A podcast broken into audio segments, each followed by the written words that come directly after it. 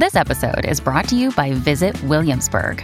In Williamsburg, Virginia, there's never too much of a good thing. Whether you're a foodie, a golfer, a history buff, a shopaholic, an outdoor enthusiast, or a thrill seeker, you'll find what you came for here and more. So ask yourself, what is it you want? Discover Williamsburg and plan your trip at visitwilliamsburg.com. Think you know the Brooks Ghost? Think again. Introducing the all new, better than ever Ghost 16. Now with nitrogen infused cushioning for lightweight, supreme softness that feels good every step, every street, every single day. So go ahead, take your daily joyride in the all new nitrogen infused Ghost 16. It'll turn your everyday miles into everyday endorphins. Let's run there. Head to brooksrunning.com to learn more. Welcome to the New Books Network. Hello, everybody, and welcome back to the New Books Network. I'm Rob Heaton for New Books in Biblical Studies, where I focus on new and exciting scholarship in New Testament and early Christian studies, the orbit of my own PhD. On this episode, we'll be speaking with Isaac Soon about the publication of his first monograph uh, that um, evaluates the hints from the letters of the Apostle Paul that he was disabled in certain ways. Uh, we'll dive into all of that and uh, the interesting results of his uh, study in short order, but first, let me introduce my guest. Isaac Soon received his PhD from Durham University in 2021, and since this time has been assistant professor of religious studies with a focus on New Testament at Crandall University in Moncton, New Brunswick, Canada. Uh, Dr. Soon's research focuses on the intersection of New Testament and early Christian texts with disability studies, including a current project on conceptions of bodily normativity and the portrayal of early Christian figures in ancient literature.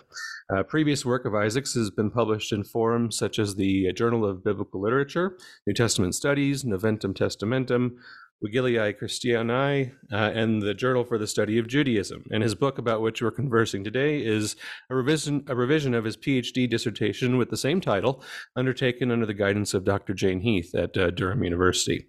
Isaac is joining us today from his home base in New Brunswick uh, to discuss the publication of uh, A Disabled Apostle Impairment and Disability in the Letters of Paul. And it was published by Oxford University Press just a couple of months ago this year. Uh, so, Isaac, it's my pleasure to welcome you to the New Books Network. Thanks, Rob. It's a real pleasure to be on here.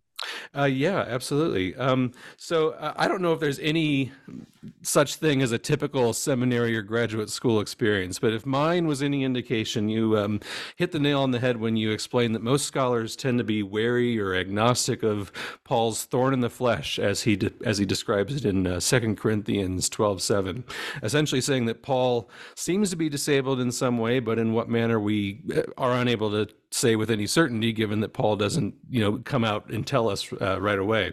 Mm-hmm. Uh, in that respect, uh, your book is a breath of fresh air, and I think even paradigm pushing because you claim that we can know at least some of Paul's disabilities. But I also sense that you're swimming against a current of scholarship, but you do so in a way that uh, is robustly argued and very maturely argued. Um, and uh, I'm not sure I follow everything that you put forward, but it will absolutely affect how I teach Paul in the future. So, for this opening question, can I ask what attracted you to this topic of disability in the letters and the person of Paul, the persona of Paul? And uh, perhaps also just how nerve wracking it was to swim against the current if that assessment of uh, your position is anywhere near the reality of things. Yeah, thanks for this question, Rob. Um, I mean, my graduate study, when I went to Oxford before Durham, I wrote a thesis on the visual appearance of Paul the Apostle. so that's where things started really getting uh, kicked off, where I started thinking about Paul as an embodied person. Uh, I used to say, you know, he's not just kind of this traveling brain that uh, floats around the Mediterranean, uh, ministering to churches, right? Uh, these these people, these characters, these figures, they're embodied humans, and they experience embodiment in various ways. Uh, when I went to Durham, I was encouraged by my um, uh, uh, doctoral supervisor, Jane Heath, uh, to think really closely about disability. Um, because there had been a lot of scholars who have been working on it in the past in the New Testament. Um, some scholars like Candida Moss, uh, Meghan Henning, um, Louise Lawrence, Louise Gosbell. Um, Paul had kind of been untapped for this very reason that you're uh, talking about. I, am very honored that you call uh, my work paradigm pushing here. Um, uh, the, you, you ask what it was like to swim against the current to think about Paul with a disability. In recent years, especially in the last decade or two, um, uh, there hasn't been much of a current because people are mostly agnostic about whether we can diagnose anything in the past for good reason, I think, um, because uh, as scholars have engaged with disability studies, I know we'll talk about that in a little bit, um, but as scholars have engaged with disability studies, there's um, uh, a hesitation to kind of retro diagnose or diagnose things in the past, given the paucity of information we have. Um, you know, I was looking at yesterday uh, the kinds of steps that it takes to get an autism assessment in today uh, with mm-hmm. a psychologist, and you know, you're talking about uh, scores of hours, uh, many different tests, many different questions. Uh, you're writing different things. There's observations. Um, and if that's for someone trying to diagnose a condition today then how much more so uh, in the in the past when we have uh, very little data so in that in that regard it wasn't really as nerve wracking okay uh, because i didn't feel like i was swimming against a current so much as i was kind of trying to start the current going oh okay um, and uh, and yeah i mean I, a lot for a lot of people who read the book i I don't expect to convince everyone, um, but I, I do hope that they have a good time, or at least when they've read it, they come away thinking about Paul differently. And I think that's the the big success for me. Right, and uh, that absolutely is the case for me uh, as well. So, uh, in your introductory chapter, you show that this general agnosticism, as you put it, of much recent mm-hmm. scholarship, could kind of be a reaction to, um, you know, the confidence, the clinical or diagnostic confidence of previous generations of scholarship that they had saying something about Paul's disability or disabilities, and even some modern scholars like Adela Collins have been willing to diagnose Paul with a surprising certainty uh, recently. So it's not uh, as if nobody has been been doing this. You may say something about that if you'd like. Uh, but um, what were the methodologies that underlied earlier these these earlier speculations about Paul's disability, and what did they get right or wrong? And has there ever been anything approaching a consensus about the nature of Paul's disability? And how do you progress the state of the question further beyond what uh, uh, uh what those have uh, pursued before you? Yeah, Robbie. I mean, you're absolutely right that uh, there have been previous scholars like Adela Collins, um, uh, like uh, you know Anna Rebecca Solevåg, who've argued for for different conditions or possibilities, and that's uh, certainly the case. The reason why I use the metaphor of stagnation is because um, the methods um, deployed to uh, uh, mine that information or find that information have really just kind of reached the limits of their use. And so, what was really required was a new kind of methodology, uh, which is why uh, my study turns to uh, disability studies to kind of rethink how we might think about disability uh, as a social phenomenon, uh, and then how, what kind of light that might uh, shed on. Paul. I really appreciate Adela Collins's work. She has a great chapter, especially on the reception history of Paul's thorn in the Fathers in patristic literature and she does settle she draws on a 19th century work by max krenkel uh, who argues you know based on a kind of a constellation of ideas between uh, 2 corinthians um, uh, uh, galatians 4 where paul talks about um, you know him being welcomed by the galatians like an angel or a messenger of the lord um, and then also uh, the the the boy with epilepsy um, or who has uh, seizures in in the Gospel of Mark. And Crinkle's, Krenkel's uh, um, kind of bringing together of this constellation is really really ingenious. Um, I just don't think that we can say with that much certainty and diagnose that condition uh, uh, quite so specifically. I have not seen or or or known of any kind of major consensus. I mean, if you read the literature review uh, in my book on the chapter on the thorn in the flesh. I try to tap as much as possible, and there are just tons and tons of studies, and they fall within different kind of trajectories, but there's not you know one single kind of thing uh, which dominates or even comes close to a consensus.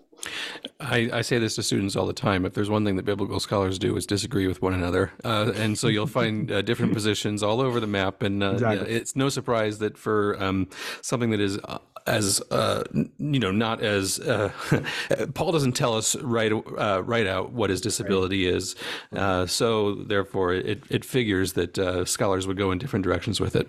Um, but um, so you have both impairment and disability in the subtitle of your book, and these are not just synonyms to pad a word count or something like that. Instead, um, uh, you are fully conversant with the contributions of disability studies scholarship in a way that exposes for me my own shortcoming in, this in this realm. So this, your book has educa- educated me uh, in this variety.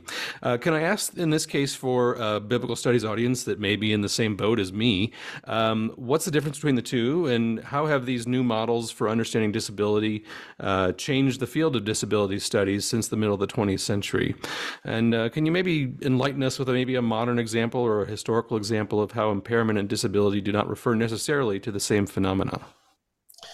Yeah, great, uh, great question. Very big question. Um, uh, I mean, essentially, uh, uh, in the past, disability, thinking about disability and impairment in biblical studies is heavily informed by um, what we now call uh, the medical model, uh, which is impairments and disabilities kind of overlap.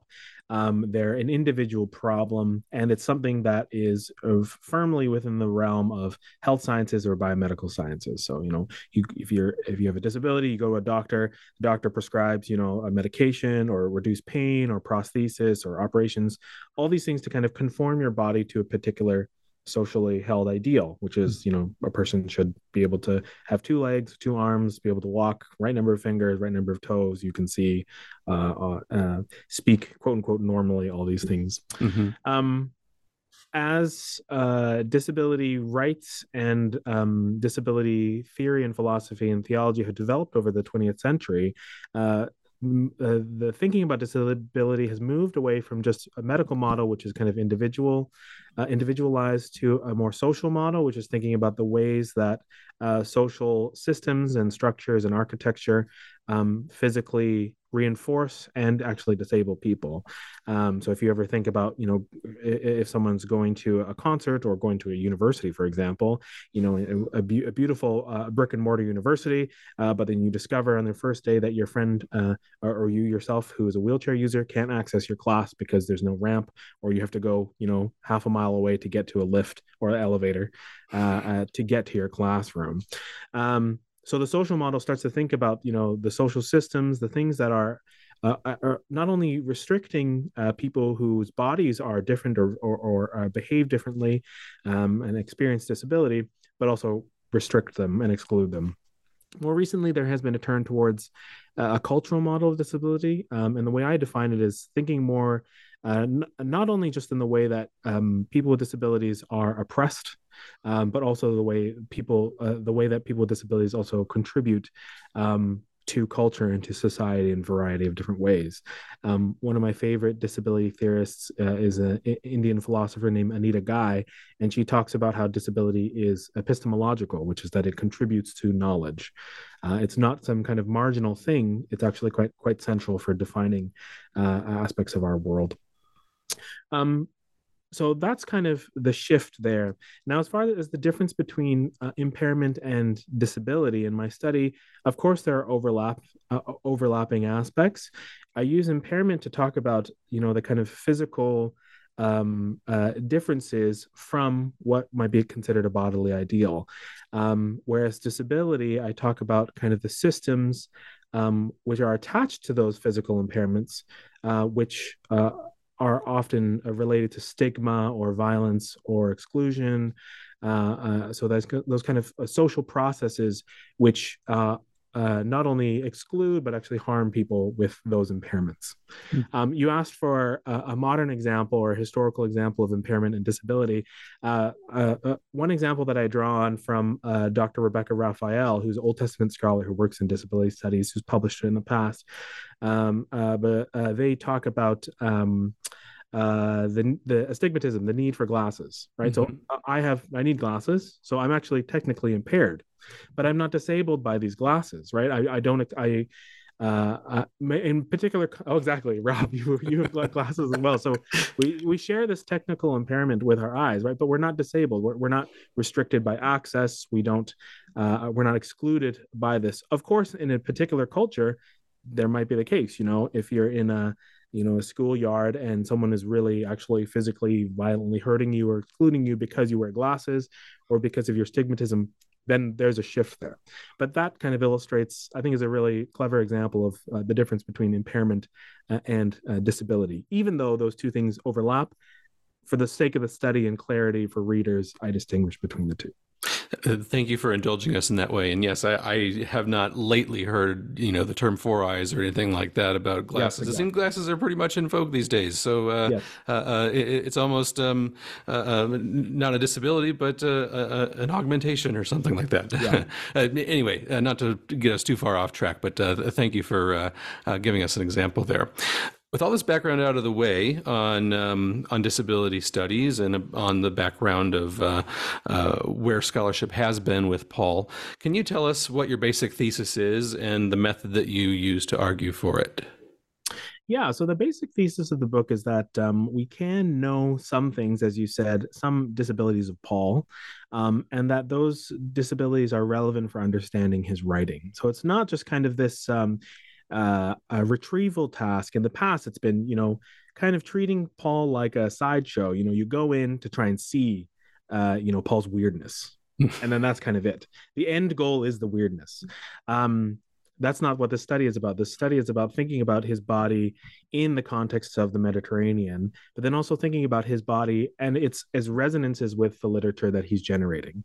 Um, so you know, on the one hand, how he's dealing uh, with disability, how he reinforces disability, and, and, then also his exacerbation of his own disability, his actual, which actually leads to some problematic things, uh, um, almost self harm, actually. Hmm. Um, so I think it, it, gives us cause to think about a more complex portion, uh, a, a, way of thinking about Paul with disability. The method that I approach, I mean, I it's you it's I uh, it's a combination of the social and the cultural kind of models, which is thinking about both the way that Paul's disabilities are I use the word denormalized or basically kind of stigmatized and excluded and othered in the ancient world, but then also how his disability affects his writing. So that's the cultural aspect. And part of it is engaging with um, uh, uh, uh, part of a method by two disability, well-known disability scholars, um, uh, David Mitchell and Sharon Snyder, who talk about uh, biographical criticism, which is, I mean, they, they apply it within the context of literature, but in the context of history, it's about retrieving figures in history whose disabilities have been overlooked. Um, the idea the common idea or the stereotype is that disability is kind of on the margins, uh, but actually, uh, disability is extremely extremely prevalent uh, amongst ancient authors and writers. It's a everyday part of life. Mm-hmm. and whether people like it or not eventually they will experience disability as uh, as age comes. Um, so that's kind of my method and the kind of thesis of the book and um, can you say something um, b- briefly before we go on about the disabilities that you unearth from um, from Paul in, in, this method that you've called biographical criticism? And if I can say something about that as well, um, I, I enjoy that it wasn't just you know exegesis of a few limited passages, but instead you're trying to say something about the historical Paul himself, and um, also get us to think in different ways about Paul's entire uh, corpus and body of work. Uh, in light of his disabilities. So, can you say what the disabilities are that you uncover uh, from uh, from Paul? Yeah, for sure. So, I, I uncover three disabilities uh, in Paul. One is uh, demonization, which we'll talk about in a second. So, I talk mm-hmm. about Paul's thorn in the flesh in 2 mm-hmm. Corinthians 12, um, which I interpret, well, with, through his words, an angel of Satan. Uh, the second one is circumcision um, in the context of ancient Mediterranean.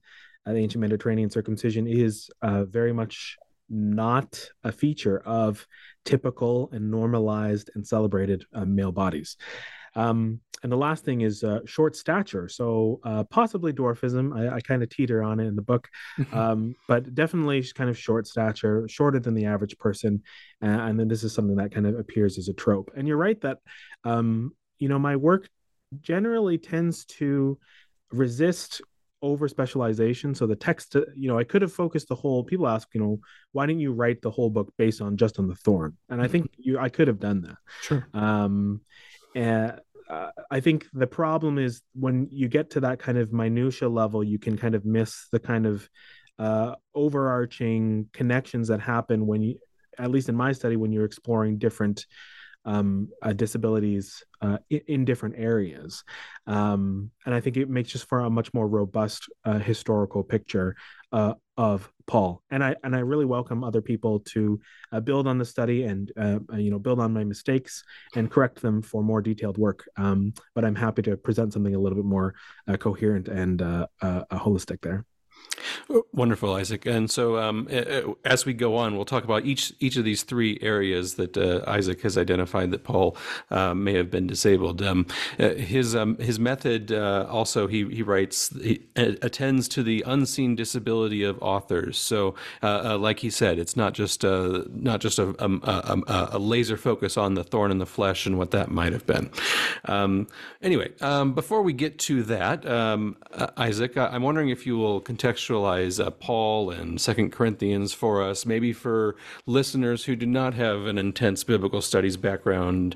Uh, uh, me personally, I'm, I do not consider myself a Pauline specialist, but every time I wade in these waters and peel back the curtain, uh, I uh, am reminded the complexity and the intensity of scholarship on uh, on Paul, the, his authentic letters especially, and why I didn't necessarily take that route myself, even though it was a wise choice. Even though I studied under a, a, a you know a renowned Pauline scholar. Um, for listeners who are not familiar with the ins and outs of the Pauline letter collection and academic approaches to Paul and how key books to your argument like second corinthians and galatians fit in with his career could you could contextualize uh, paul at this very basic level for us? And especially for second corinthians where paul reveals his uh, you know enigmatic but crucial for your argument i think thorn in the flesh. Can you tell us what's going on with his relationship to the corinthian ecclesia at, at this point and why this letter as we know it today is often understood as kind of a pastiche of uh, an artificial bringing together of multiple uh, letters that Paul would have sent to Corinth? Yeah, great question, Rob. Um, uh, Paul's relationship with the Corinthians is probably one of his most fraught. Uh, fraught. I know that uh, you know Paul gets quite heated and angry, um, uh, to say the least, in his Galatians letter. Mm-hmm. Uh, but his letters to the Corinthians display a really complex dynamic um, because uh, it, it, in many instances, in many cases, it seems like the Corinthians are, are looking down their noses at uh, Paul as this kind of uh, insufficient orator. He's a really uh, angry person. Uh, you know, his letters are angry, but then his physical presence uh, is uh, is weak. that's two Corinthians ten, and so Paul really struggles with this community. He, you know, there's a lot of things he has to correct in his first Corinthian letter.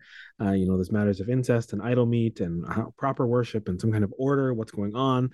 Um, and in the second Corinthian letter, we it kind of comes to a head because you know this relationship seems to be breaking down, and as it's breaking down, Paul's emotions start to heat up, and this is where the uh, the pastiche of two Corinthians comes in for a lot of uh, critical scholars. Um, as that's actually not a consensus, but uh, some of the most critical scholars in the field uh, have argued that two Corinthians uh, is uh, a composite letter, so a combination of um, a, def- a, number of different Pauline letters that somewhere early on in the tradition, before our manuscripts have existed, uh, were was weaved together, woven together into a single text.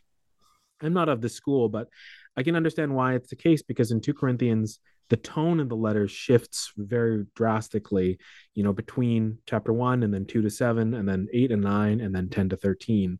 Um, so there's usually, you know, a five to seven fold division uh, between in this letter. And because Paul's language shifts, and of course, our task as the interpreters, it's hard to tell if Paul's being sarcastic or he's angry or he's being sly or he's actually, you know, eye rolling and kind of giving a, a whatever answer um, it's hard for us to detect that. And so, one way that scholars have approached the tone and affect of the letter is uh, by marking it as a composite. Um, that's not how I approach the letter, um, but of course, my argument doesn't really depend on it being one full letter because most of what I focus on is chapters 10 to 13. Sure, sure.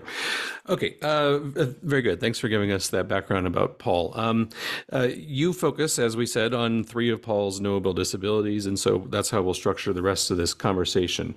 Uh, let's t- let's start and go in the same order that you do, and start with his thorn in the flesh, and how you equate this with Paul's own understanding that he's either inhabited or affected by an internal demon of some kind. I'm straying away from the language of possession, which might come naturally to to people when you think about someone having a demon, but uh, that's mm-hmm. that is absolutely not uh, the case that you argue for.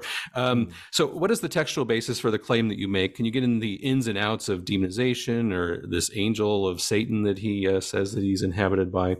And from this perspective of demonology or angelology in the ancient world, uh, why do you think we should take Paul literally uh, here at at his word? Yeah, really important question. So in 2 Corinthians uh, 12, 7, Paul says, you know, a thorn in the flesh was given to me, an angel of Satan, um, uh, to chastise me or to to kind of uh, physically hurt me, beat me up um, or something, right? Yeah, beat me up. You, yeah, you, so you translate it in different ways uh, to yeah. you know get around the whole uh, um, uh, uh, range of meanings of the Greek term. Yeah. So um, uh, Paul, the, one of the one of the tricks here is is defining which is the metaphor. So often uh, in a post enlightenment world, you know, kind of de um, mystified uh, disenchanted, I think, from this kind of other spiritual world. A lot of interpreters have understood um, uh, the angel of Satan, this kind of expression, clarifying expression that Paul uses in 2 Corinthians 12 7, as a kind of metaphor. Um, but in the ancient world where demons and spirits and angels and all these kind of, and here I use the language of uh, Annette Yoshiko Reed, transmundane beings these are realities for them right this this is not a disenchanted world um we i mean we have uh, bowls, right? Aramaic incantation bowls, which trap demons in the kitchen. Um, you don't do that unless you physically are doing. You think it's you know something doing something, and of course you know etiologies between uh, uh, demons and illnesses and other disabilities. So it's not metaphorical for them. So I think uh, what I do in my work in in my chapter on this is say you know Paul's using this language of demons and uh, or at least malevolent angels and his hearers would have understood it as some kind of malevolent force they wouldn't have thought it uh, uh, as some kind of metaphor or non-literal uh, thing and so i think and i'm not telling readers that that's the kind of worldview they should have today but i'm definitely saying in the ancient world for paul and for his readers this kind of language should be taken seriously because uh, literally because the readers and hearers are going to take that language uh, literally for themselves. uh, one thing that you might have appealed to that you didn't, but uh, um, I'm going to bring it up just because it's in my uh, in my ballpark. Uh, sure. Her- Hermas talks about people being attended by an angel of wickedness and an angel of righteousness, yes, and yes, they kind yes. of have to decide who to listen to in uh, yes. that kind of regard. I, I, I use a, a, slide from The Simpsons of where Homer has an angel and a demon sitting on his yeah. shoulder and say that Hermas is the originator of this doctrine, but you know that's kind of facetious. But um, it, it, it it speaks to a thought that some in the ancient world had that uh, you're kind of inhabited by um, a, a, benevolent power and a malevolent power, as as sure. as you use the terms. Uh, are there any difficulties that arise for you, or as an interpreter, or as an exegete? Um, with Paul's kind of simultaneous depiction of himself as being in Christ and uh, perhaps even literally having Jesus Christ in his own person, as he you know says later in that very same part of uh, Second Corinthians, while at the same time he is inhabited by an angel of Satan that was apparently given to him by God, as you put it. Yeah it's a i mean of course there are huge problems uh, um, and I, I try to address it in the book uh, as best as i can the, the, I think the first problem starts with the initial knee jerk reaction to say those two things cannot exist mm-hmm. because mm-hmm. you know we stand downstream from 2000 years of uh, anth- uh, uh, anthropology and pneumatology and uh, and those you know all those things um, but for the first century like you said, I mean, I love that example in Hermas about I wanted to use it, but it, there was nothing about them being internal to sure uh, the person. Sure, sure. Um, but we do have cases like in the Serekh uh, uh, Hayahad, like the uh, uh one QS uh, uh, columns three and four, where it's the treatise of the two spirits, and the author's talking about these multiplicity of spirits, some good, some bad, internal to people's bodies. Mm. I mean, you have texts from Qumran where the righteous are praying to God that you know these demonic forces don't penetrate their bones. Hmm.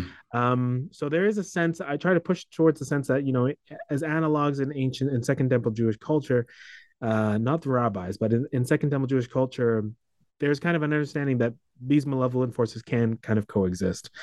The question is, of course, in the context of Paul's theology, can these this malevolent force coexist with the Holy Spirit?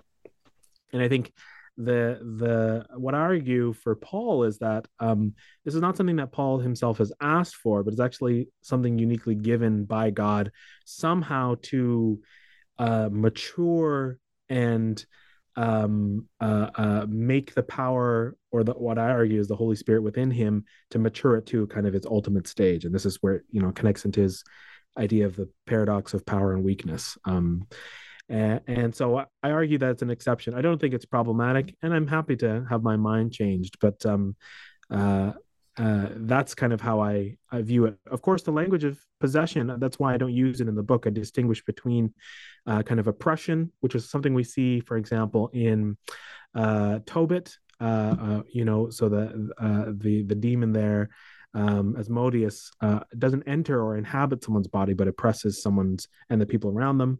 And then you have inhabitation or habitation, which is what I think Paul's dealing with with his thorn in the flesh which is you know this uh, this demonic forces might be in his body. It might be an illness. It might be a disease. Uh, I'm not sure. I don't. I just don't think we can get. We have more information to diagnose beyond that, um, and that would be very much within the context of uh, uh fitting with um, how the Holy Spirit can coexist. You can be ill or sick and still have this Holy Spirit. And then there's possession, which is a complete loss of autonomy. And we have examples of that from different spirits. I don't think that's the case with Paul. We don't see that there. So those are the kind of careful, uh, razor thin distinctions I make sure. uh, for Paul. I try to find line, uh, and it's surprising for people, but um, I, I, I hope I make a good case. Yeah, I think you do. Um, so uh, it's almost as if uh, these are you know problems that arise for us that Paul didn't consider because they weren't problems for him. You know, the, the possibility of multiple inhabitation by different spirits. But in, yeah. but anyway, thank you for uh, uh explaining that. Now, okay, uh, Isaac, we don't typically perform a, a, version of a hard critique on the new books conversations, but um, I was uh, surprised that your discussion of the thorn in the flesh didn't loop in the sort of wider context of uh, the previous chapters of Second Corinthians, where Paul sort of responds to an attack about his bodily weakness. I see that kind of as generative of this uh, whole spiel that follows. Uh, um, so I'm wondering if you'll indulge in an alternate explanation, and this is from an amateur Pauline interpreter to someone who knows what they're talking about. So you can bat this away, uh, uh hopefully, and uh, convince me of your case. Um, but I'm wondering how you might respond to it. So for me, Second Corinthians um, 10 through 13 all seems connected in my mind with Paul facing this uh, pretty significant blow to his authority. As we see also in 1 Corinthians, Paul is quoting people who have sent him a letter or have asked him a, a question, and then he goes on at uh, various lengths to, uh, you know, explain his uh, perspective.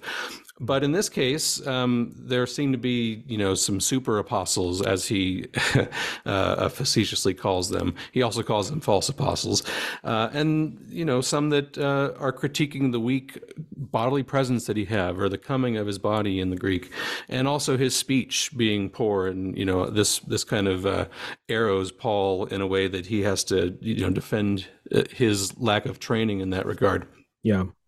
And so all this is still on his mind as he rounds out the letter in chapter 13 as well. But anyway, I see this situation as generative for Paul to bring up his revelatory experience in the in the third heaven about which he refuses to speak in, you know, real clarity all the while attributing the reasoning uh, uh, uh, for for his reticence to God.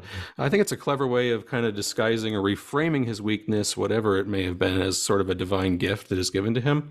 Uh, I, I, found a little bread, a, a few breadcrumbs that were interesting to me in this regard. So you say that Paul inadvertently exacerbates the stigma of his weak bodily presence, um, but I wonder if he isn't kind of supplying a defense for his bodily weakness, or you know, in quotes there, weakness, uh, as uh, his opponents are calling it, as compared to his bolder epistolary personality, which uh, his opponents are, are, are scoffing at. The, you know, the, the, the dichotomy between the boldness of his writing versus the weakness of his body is striking to uh, some in Corinth. You also offer an assumption that Paul has not concocted an oracle of God out of thin air, and that struck me in a certain way because you know I work in in the realm of revelations uh, as well, mm-hmm. and uh, I I'm not attributing to this to you at all. Uh, so uh, please don't hear it that way. But I basically see a um, or detect a canonical litmus test for re- ancient revelation, such that uh, Paul is unassailable, whereas someone like Hermas is uh, kind of a shyster.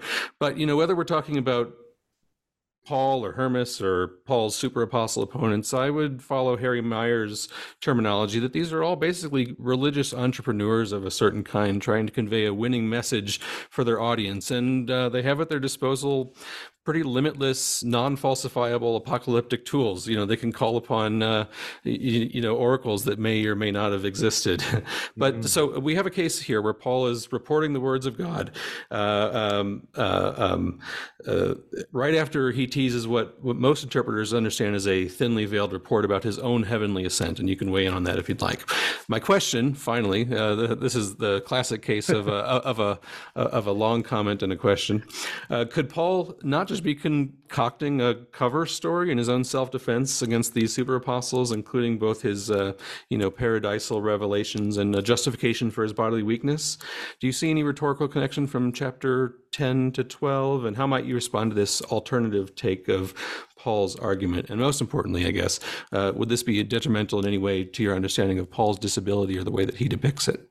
Yeah, thank you for this robust question. Um, I, I, I definitely see a rhetorical connection between uh, chapter ten and twelve, and thank you for bringing that up. I mean, I, I probably didn't make as strong of a connection in the book um, because chapter 12 just has so much as you said before uh, the Pauline scholarship um, is. Uh, oh yeah, there's meat on the bones in chapter yeah, 12 yeah, alone. There's meat. There's meat on meat on the meat on the bones. Um, so uh, I apologize if that connection was not strong. I definitely see a connection between 10, uh, uh, chapter 10 and chapter 12, um, and I I don't deny actually that uh, Paul could these you know the I, I take your point about um, uh, Paul being unassailable. And I think that, you know, there's a canonical bias there, of course, because, you know, Hermas is outside the canon. So obviously fabrication, but then Paul, you know, he's, he's the saint. So he's, uh, he, he wouldn't lie.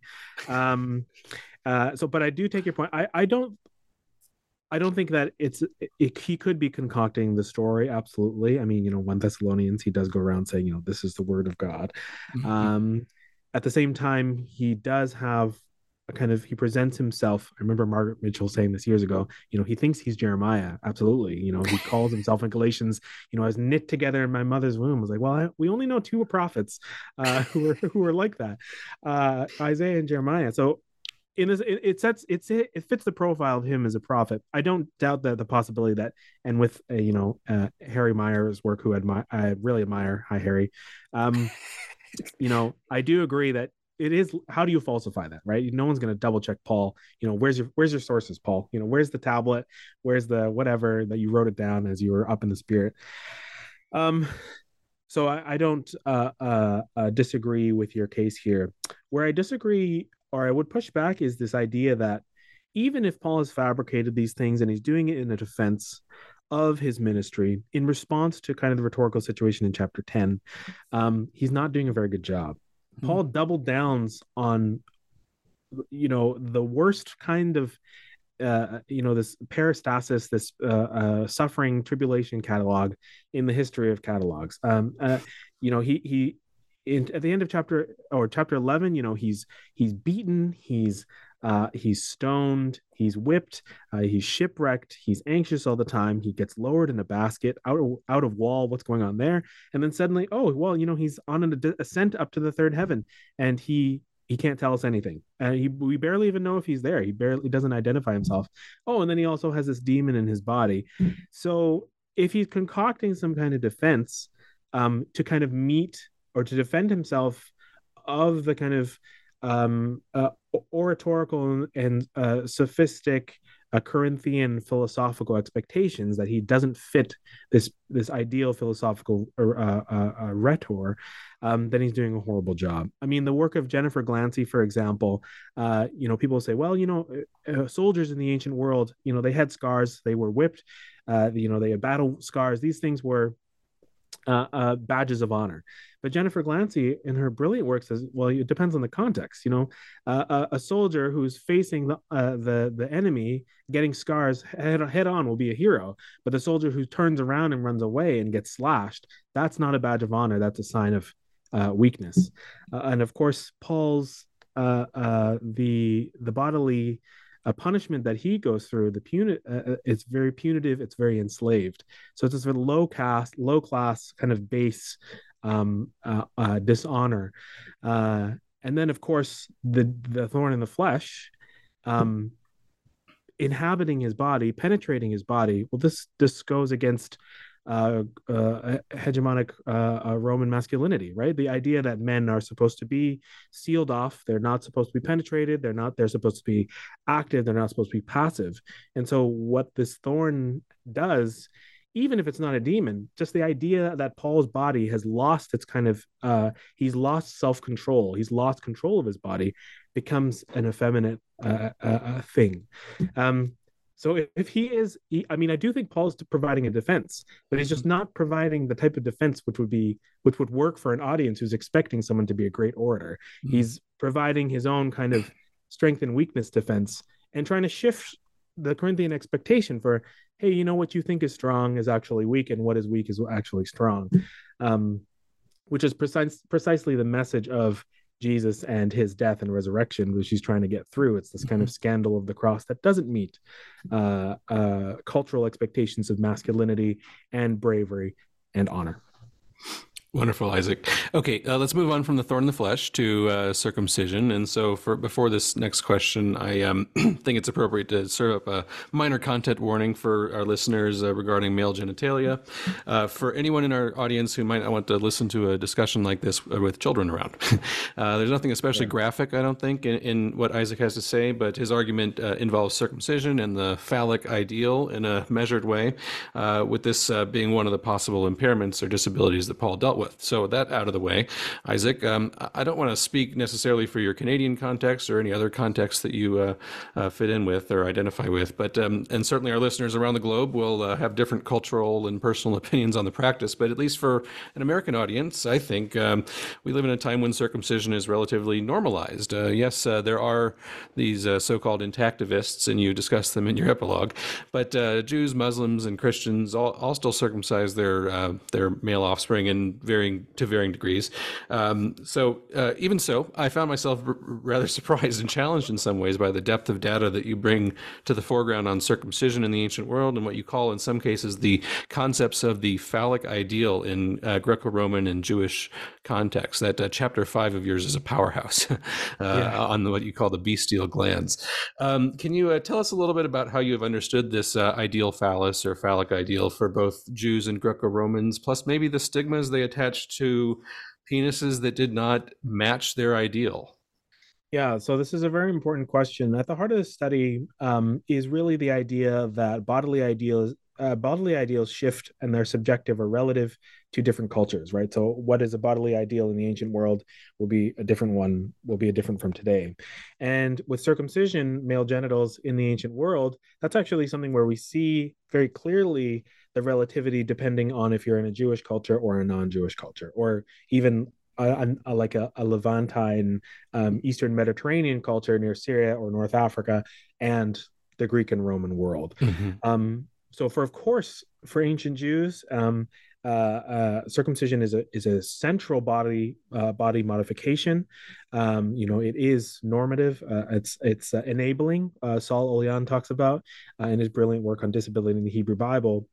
Um, and it was practiced by Syrians, Ethiopians, a lot of different people. It's normalized for them. It's the ideal in the Greek and Roman culture, this is definitely not the case. Um, it's the, quite the opposite. The the, pres- the preservation, and I want to be careful with my language here. The preservation of uh, uh, uh, foreskin is reflected in almost every uh, instance uh, that we see outside of particular contexts. Like um, the only time you know the exposure of uh, the penile glands happens is in you know sexualized contexts um, or humorous contexts, or sometimes in um, um, uh, quote unquote monstrous uh, or barbarian contexts. Mm-hmm. Um, so the the the quote unquote standard for Greeks Greeks and Romans was foreskin, and anything that departed from that was denigrated or made fun of, uh, or you know used in a negative context.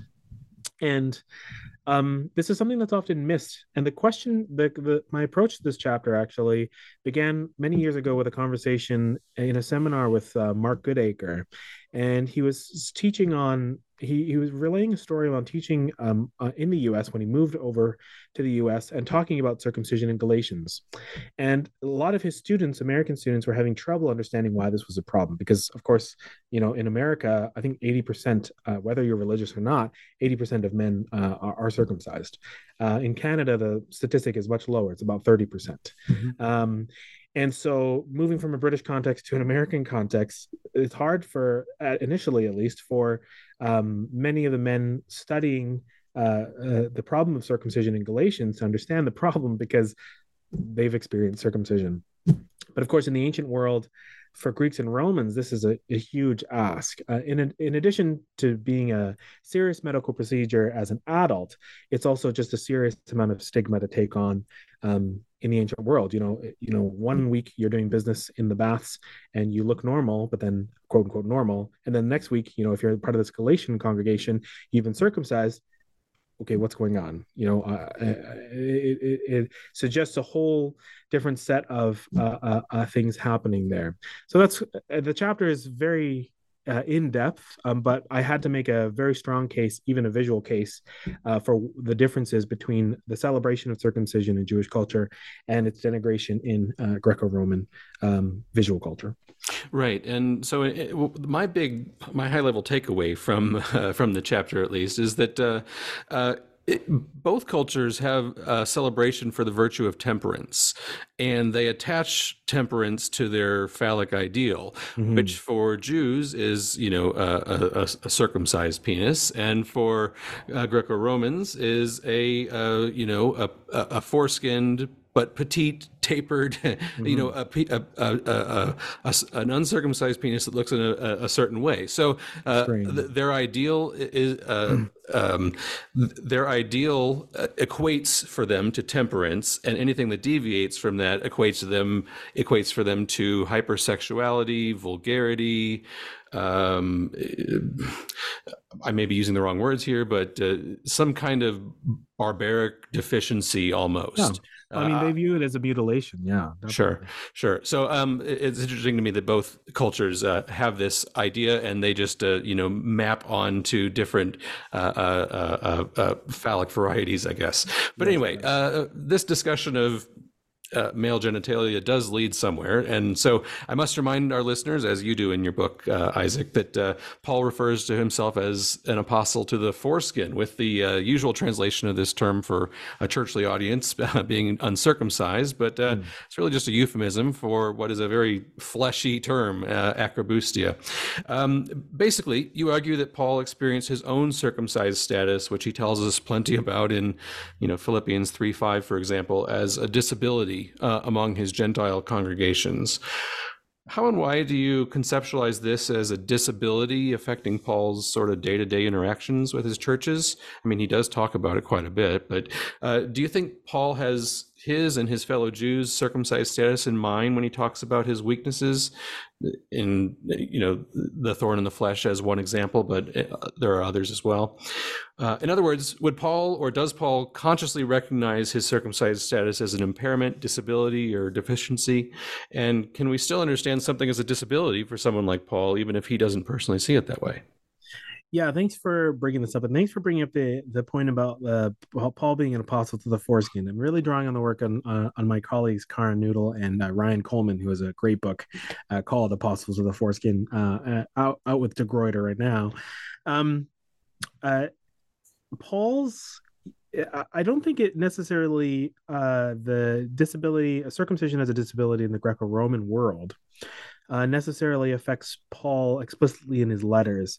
Um, I think it's it is interesting how actually Paul what I what I do in the chapter is Paul actually reinforces the stigma attached to uh, circumcision, um, which is is different than saying that it affects him. It's actually um, it's actually him reinforcing a disability culture. Mm. Now, how does he do that?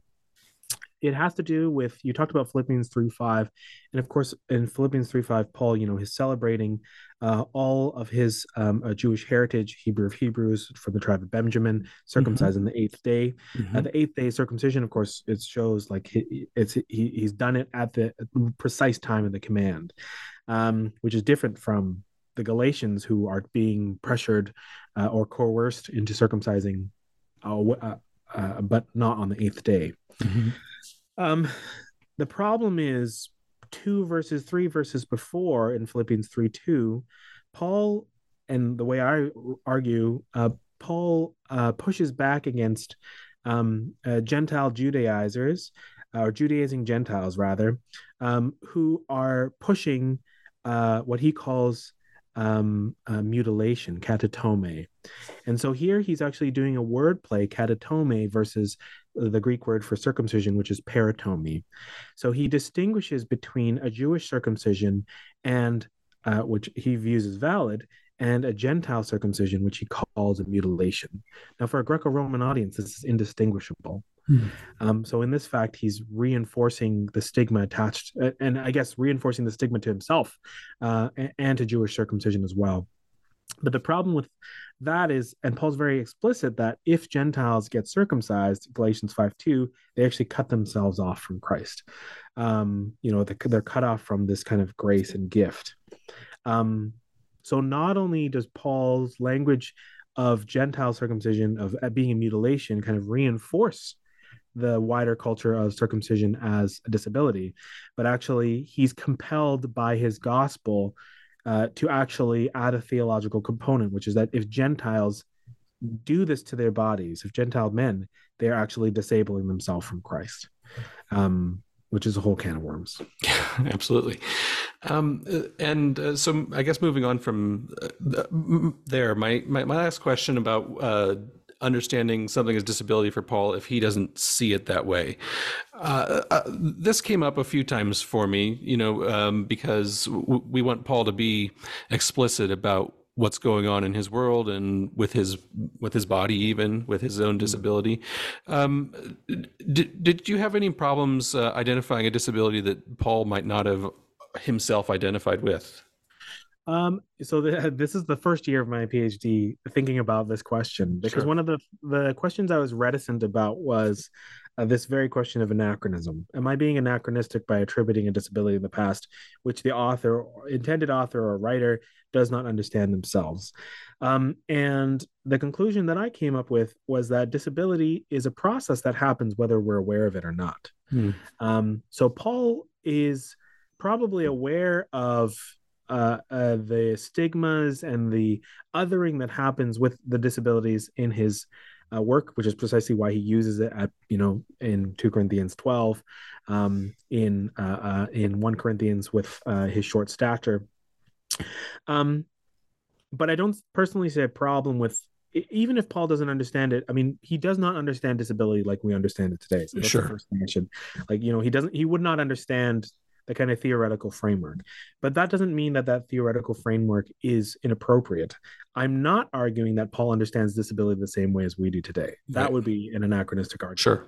But I am saying that our ability to reflect on the phenomenon of disability in its various contexts is actually can be applied, not impressed, but implied to Paul's circumstances for us to understand even what Paul might not understand himself. Um, so, in a way, I guess, I, I suppose it's an offshoot of a kind of reception history or working history of this text that if we think about it with disability that there are some um, uh, uh, new uh, valences and uh, uh, things that are generated from that interaction you know? So it's an important question thank you for explaining that, and uh, I, I, hope uh, I didn't uh, uh seem as though I was um, attributing to you a tendency to make Paul like a modern thinker or something like that. Oh, yeah, I, I, I, don't hear that tendency in, in, your in your work at all. Um, but anyway, uh, the third disability that you identify Paul may have lived with is his short stature, or basically, you know, a height that might have stood out negatively among his contemporaries. And um, of course, as you note, his his name Latin Paulus means little, but you don't rely rely on this alone, and you instead appeal to Paul's, uh, Paul's physical description in the late second century Acts of Paul and Thecla, as well as Paul's own recollection of an episode where he escaped apprehension in Damascus by being let down in a basket outside uh, the city wall. And he uh, uh, he talks about this in Second Corinthians 11. So right here in, in uh, the same um, ballpark. Can you say a little bit about the three pieces that contribute to conceptualizing Paul as someone who was short in stature, and furthermore, why that would have marked him as disabled in his ancient context? And also, I should say here, uh, you, you, appeal to a lot of uh, uh, dis- depictions of Paul, artistic depictions that are somewhat later, but they trend in a certain direction. And maybe maybe you can describe how Paul appears in these uh, uh, iconographic portraits of him. Yeah, I mean, well, let me first say that I was pressured by my publisher to include the last three sections, uh, uh, the last chapters of uh, this book. By uh, so, thank you to reviewer two who decided to add forty thousand words to this book. Um, uh, this is the most playful set of chapters, I think, and it's it's definitely. I, I don't expect to convince everyone, but uh, finding this constellation between the basket and uh, Paul's description in the Acts of Paul and Thecla in uh, sections two and three, uh, and then triangulating it in conversation with ancient iconography. Um, it's really just getting us to think a little bit deeply about um, uh, how we can uh, clever ways of mining information right um, i do remember when i had this idea i was probably sitting on my couch in durham my kids were climbing all over me and i was reading through this passage in 2 corinthians 11 and i thought well how how small do you have to be to fit into a basket to get down the wall right? I'm not a physics person um, but i have a wild imagination. So i was thinking well what would this look like? So i started to look through iconography of this depiction and it's actually hilarious the the way that uh, uh and I don't want to be disrespectful to the icons, but it's hilarious the way that some of the icons offset the proportionality, right? So because they picture Paul as a full human, then the basket and Paul are like almost the size of the wall itself um, or you know you know there'll be little manuscripts and there'll be the depiction of him being lowered in the basket and the basket's tiny and his body is proportionate above the basket but there's no way in the world that he could possibly fit in there. So i started to think and then i remember you know his description in the acts of paul and thecla okay well it describes him as being short. That's very very strange. His name means short. So um, so so from there, I I kind of have a labored argument towards Paul being short statured. In the ancient world, of course, I mean, average height is this this kind of average height uh, becomes noticeable, especially the the shorter you get. So, short stature and uh, people with dwarfism, and I I want to clarify the term there. It's not a I don't mean dwarfism in the in the kind of contemporary diagnosis term, but ancient in the ancient world they use what would be considered um, uh, unkind terms today of dwarfs and pygmies. This is the Greek language to describe uh, short stature people as very short short stature people in the ancient world, hmm. and often uh, uh, uh, these figures are kind of um, objectified, they're instrumentalized, they're made fun of for their height, and being short is kind of a talking point. Um, um, so there's a lot of stigma around there. Uh, and they're also, but also people with short stature are used for humor. So one of the analogies I draw is uh, the use of um, short statured pugilists, so boxers in the ancient world. You know, a lunchtime matinee. You know, them going out and and and fighting with one another, and kind of, you know, it's a humorous time. It's violent, uh, but it's a humorous time because uh, of these short statured people. And of course, we see that stigmatization uh, today. The use of short statured people's bodies uh, for the butt to be the butt of a joke. I'm thinking of two mm-hmm. examples now. It's a Christmas season. Uh, I'm thinking of the movie Elf. Uh, and one of the characters in Elf, I won't ruin the scene. One of the characters in Elf is an author who has short stature, and the whole scene and structure of it is built around him being uh, uh, short. Um, and I, I, actually stopped the movie with my kids, and when we watched that, and I explained to them the problems with this scene. Another scene that I'm thinking of, um, which I would not watch with my children, is from The Wolf of Wall Street um, by Martin Scorsese, and one of the scenes involves.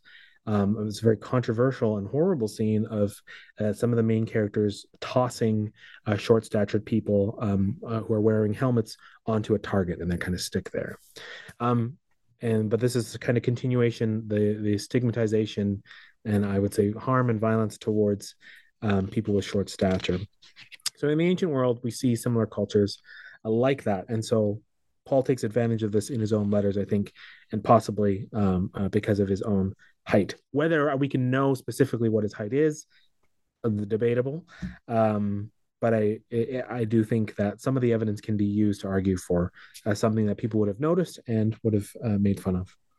And uh, I should say here that you uh, cite plenty of scholars who uh, uh are skeptical about the possibility of using the Acts of Paul of Thecla uh, to um, reconstruct Paul as a as a as a shorter person, and and so um, uh, there are plenty of resources in these forty thousand words or so that had to be added to your book. there are plenty of resources for scholars to come to their own conclusion. Even though I think it's nice that you do indulge this argument that I've never thought about the physicality of what the basket had to look like for a, a, an adult male to be lowered down uh, down the, the city walls, for example. Mm. Um, so um, uh, this is a, this is something that's going to sit with me for a while, I think.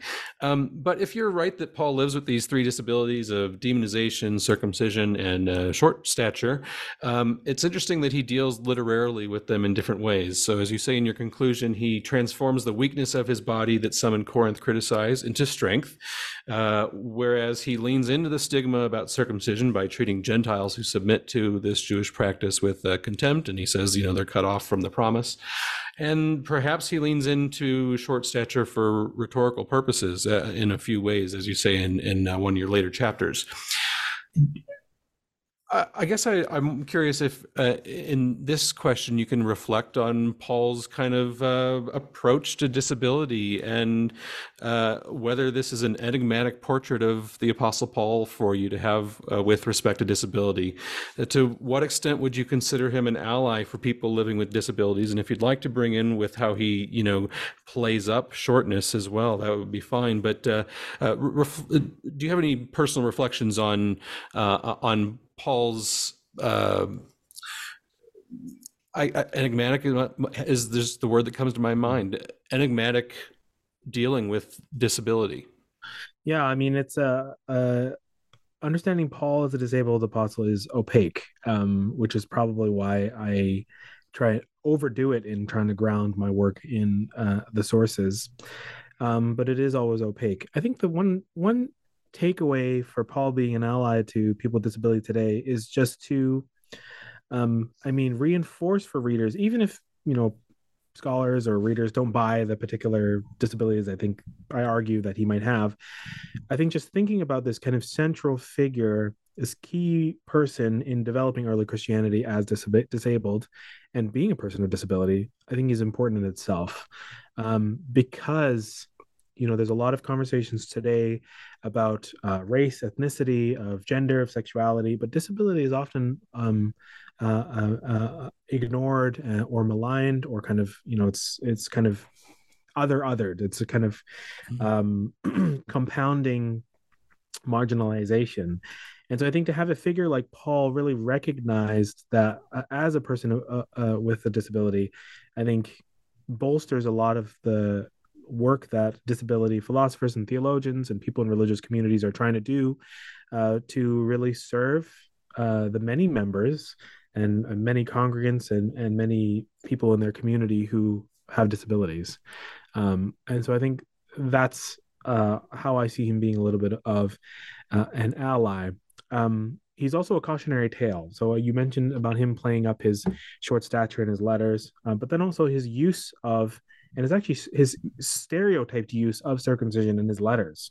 You know, the, the kind of idea that he allocates ethnicities uh, based on uh, uh, genital forms, right? So the, the Gentiles are the foreskin, and uh, the Jews are the circumcision. This is really reductive, kind of um, uh, uh, androcentric anatomical language. Mm-hmm. So he's also a cautionary tale on the fact that even though he might be a person with disabilities, um, people with disabilities can because of whatever inherent ableism or societal enculturation can reproduce the stigma that reinforces their own disability. And in paul's case with him playing up his short stature and kind of it keys in with um, his description of himself as I, I talk about in 1 Corinthians uh, 9 as you know uh, beating his, enslaving his body and beating his body into enslavement it, we, it kind of touches uh, on issues of um, self harm. Um, and, you know, is Paul really the best example for uh, bodily care. And one of my colleagues, uh, Grace Emmett, um, Dr. Grace Emmett, who's got a great book, a great uh, a, thesis on Paul and masculinity, and doing some work on Paul and trauma, uh, is really thinking about this area of Paul and um, self harm. And you know so while on the one hand it's a, it's a complex portrait of disability someone who is experiencing it someone who maybe is pushing back against it or trying to understand it on a theological level but then also someone who's wrestling with um, you know reproducing it and um, and uh, perhaps exacerbating uh, some of those negative disability cultures uh, Paul is a complex person, and uh, uh, your response illustrates that perfectly. Um, uh, Isaac, for my last major question here, uh, I want to pose to you a challenge that I recently started in, in my new books conversations with Richard Ascough, whose work on Paul you may know, uh, mm-hmm. Paul and Greco Roman associations. This has evolved for me from a series of wired videos on YouTube where experts in a particular field are asked to frame their knowledge for different audiences at like sort of increasing levels of difficulty, from a first grader or kindergartner up to uh, you know fellow scholars in their field. Mm-hmm. Uh, I'm not going to ask you to explain Paul to a, a first grader right now, but uh, seeing as uh, we serve a variety of publics at New Books at the New Books Network, I uh, have adapted this challenge to say uh, that um, well to ask if you're wanting to distill your contributions to this constellation of Pauline studies and disability studies for first church-going laypersons, you know, who have an interest in Paul, pastors, for students such as an advanced undergraduate or you know a beginning grad student, and finally for specialists in the field or in the Guild of Biblical Studies, who may or may not be Pauline uh, uh, specialists themselves. Um, you can focus on different aspects of uh, of your contributions if you'd like, and I know that uh, for uh, people in the field, you want to kind of diffuse an ableist assumption about Paul that uh, some in previous generations at least, and it's probably ongoing today still, have carried with them in their work on Paul. So so, uh, how would you characterize the novel contributions of your work for these different audiences, and what do you hope they take away from uh, your study?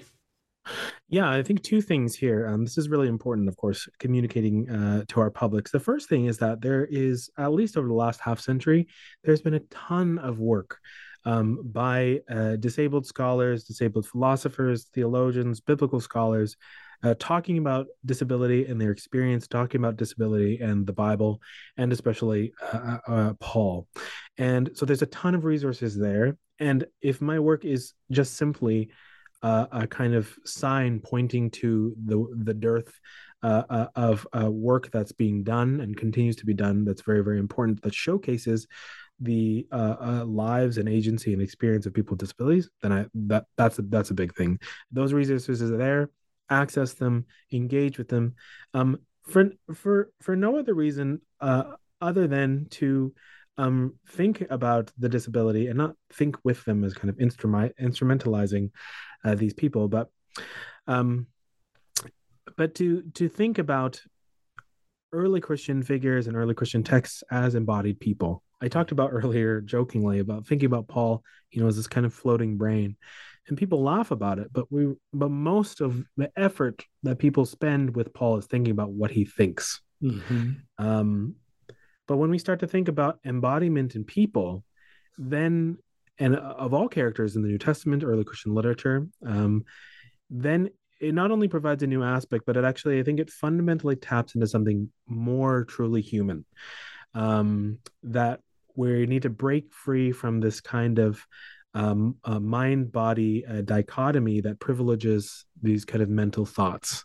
uh, forgetting the fact that these uh, thoughts are generated in conversation with bodies in their wider context. Mm-hmm. Uh, you know, I, am a big one of my mentors and good friends, and uh, uh, a big appreciator of Candida Moss. And you know, Candida Moss's recent work, her forthcoming book, um, is about uh, thinking about the bodies through which these thoughts are coming. So enslaved secretaries and and and enslaved literate workers, and highlighting these circumstances. It's not just a matter of justice. I think you know we need to recover these people in the past who've been ignored and forgotten and erased.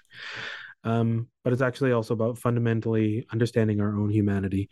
In my work, when I think about Paul in conversation with disability in the ancient world, and thinking about bodies, it's also made me reflect on my own body and my own experiences and um, helped me be more attuned uh, to uh, humans and their embodiment and um, you know the kind of uh, negative things that can happen if we if we're not paying attention to that Wonderful, Isaac. And uh, when you say that the resources are there, I love a good footnote. And so I was, I was, uh, you know, like a kid in a ball pit, uh, enjoying all, of the uh, uh, citations that you have. And uh, when you say the citation or the resources are there in all of the modern research languages, you are in some serious depth. So I commend you for that effort that you went to for for that.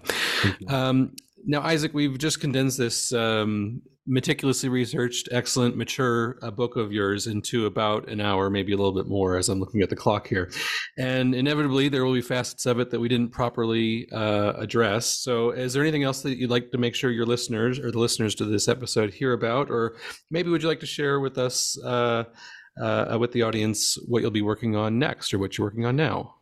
Yeah, um, I'm sure I can share a little bit about, about, what I'm working on now. I'm working on a couple different projects. One is a project on literate workers that's uh, in early Christianity and thinking about um, the lives and histories and embodiments of uh, secretaries, enslaved and otherwise, in the generation of early Christian literature up to the sixth century. Um, I'm also working on a book on uh, portraits of um, early Christian figures whose bodies kind of defy the norm um, uh, and behave in ways that uh, we we don't typically uh, uh well that they don't typically behave in. So one one uh, example is from the depiction of uh, Mary, Jesus's mother, in the proto gospel or the proto evangelion of James, um, where uh, actually someone's hand gets burnt off in an encounter with her. Mm-hmm. Um, and so, thinking about these bodies, thinking about how they shift and are shaped by early Christians and the kinds of ideologies and theologies uh, uh, that come out of them. So essentially, my work is thinking about uh, people and their bodies and what we can know about them and the world that they live in. Wonderful. Okay, Isaac. Well, thank you so much for your time today, uh, for your work on you know early Christian texts and Paul and disability studies, and thank you for being our guest on the New Books Network.